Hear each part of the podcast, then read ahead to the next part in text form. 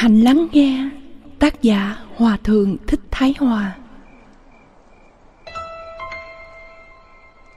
Trong lục đồ tập kinh có dạy Thà mất nước, Không thà mất hạnh. Thà mất nước là thà mất biên cương, lãnh thổ, Chứ không thà mất hạnh. Mất hạnh là mất văn hóa, Mất nếp sống đạo đức, Mất thuần phong mỹ tục, Mất nhân tính, Mất đi lý tưởng sống. Mất nước là mất biên cương, mất lãnh thổ, mất chủ quyền quốc gia.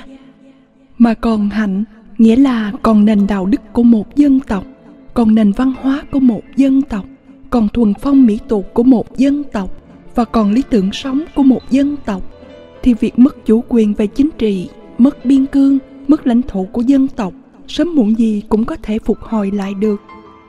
Nhưng một dân tộc không mất biên cương, lãnh thổ mà mất hạnh thì vĩnh viễn mất nước. Cũng vậy, người phật tử chúng ta, dù mất sinh mạng nhưng không mất lý tưởng, thì chúng ta vẫn còn là một con người nguyên vẹn trong lý tưởng giác ngộ.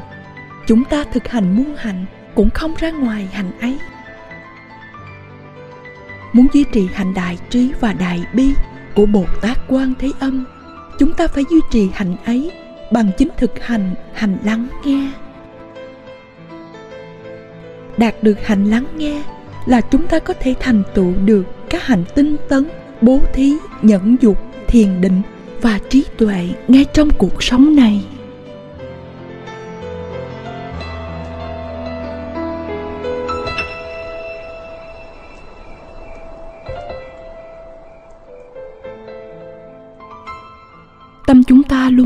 Báo động. Thân chúng ta luôn luôn manh động. Thì làm thế nào để chúng ta có thể ngồi yên để lắng nghe người khác nói? Hành lắng nghe là luôn lắng nghe người khác khen mình và lắng nghe người khác chỉ trích mình, bôi nhọ mình mà mình vẫn giữ được thái độ trầm lặng, mỉm cười và thương xót. Đó mới là người thực hiện hạnh lắng nghe. Hạnh ấy, chỉ người lớn mới có khả năng thực hiện được thực hiện hạnh lắng nghe cũng là thực hiện hạnh bố thí để làm vơi bớt niềm đau của người. Chúng ta lắng nghe người khác nói với tâm tư điềm tĩnh, không sợ hãi. Đó là chúng ta đã bố thí tâm không sợ hãi cho người.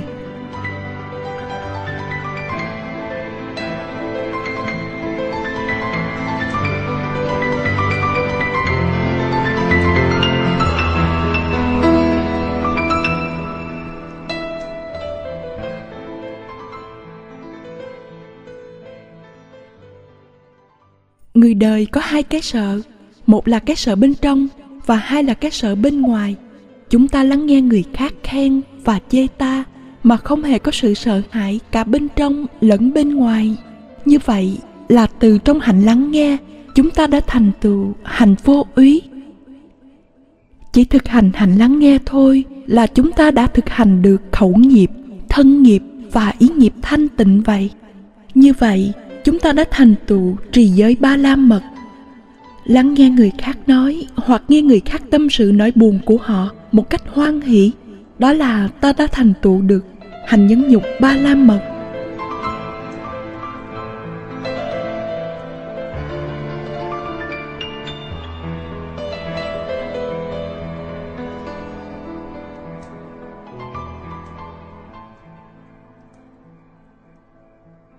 Nơi nào cũng lắng nghe, lúc nào cũng lắng nghe lắng nghe tất cả những tiếng kêu đau thương của hết thảy mọi người, mọi loài là chúng ta thành tựu được. Tinh tấn ba la mật.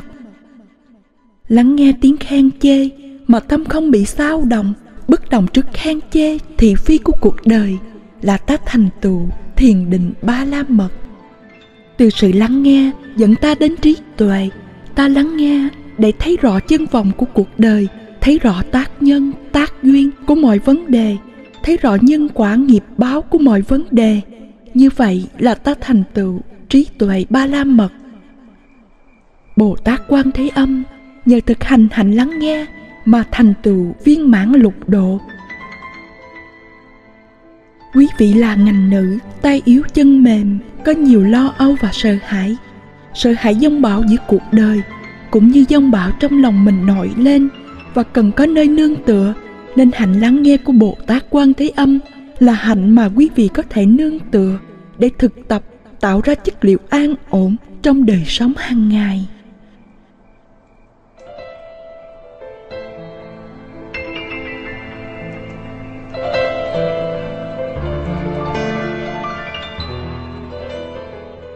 Nhờ thực tập hành lắng nghe, quý vị không những có khả năng cứu đời mà còn làm nơi nương tựa của các con và em của mình và cuộc sống của quý vị trở thành linh hoạt trong mọi tình huống như Bồ Tát Quan Thế Âm linh hoạt chuyển vận bánh xe chánh pháp để độ đời.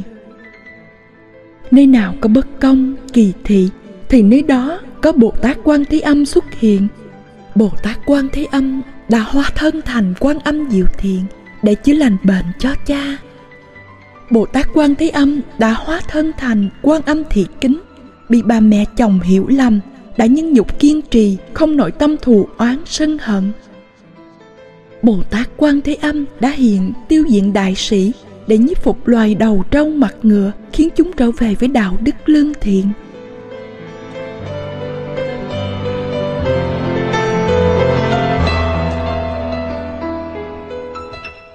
Do đó, chúng ta thực tập hành lắng nghe của Bồ Tát Quan Thế Âm, hy sinh vị hiếu như quan âm diệu thiền chấp nhận ngộ nhận để đem lại lợi ích cho xứ sở như quan âm thị kính và phải biểu hiện đại hùng lực như tiêu diện đại sĩ để cứu nước cứu dân và nghe bất cứ nơi nào có tiếng gọi bị áp bức thì Bồ Tát liền xuất hiện ở đó để lắng nghe và cứu hộ. Trong thời đại ngày nay của chúng ta, là thời đại quá ư là ngoại giao, ngôn ngữ được sử dụng hết sức điêu luyện và xảo trá. Lại thêm nền văn minh tinh học, lượng thông tin bùng vỡ. Có nhiều người đã lợi dụng văn minh tinh học để loan truyền những tin tức không chuẩn xác, chỉ nhằm tới mua lợi cho cá nhân phe nhóm hay chủ nghĩa, mà không phải vì hạnh phúc và an lạc cho thế giới con người. Nên vào thời đại của chúng ta hiện nay, việc thực tập hành lắng nghe để khám phá và phát hiện sự thật lại là một pháp môn hết sức cần thiết để cứu mình và cứu đời. Lắng nghe là một phép lạ để khám phá sự thật của mọi tâm hồn và mọi thông tin từ mọi phía đến với chúng ta.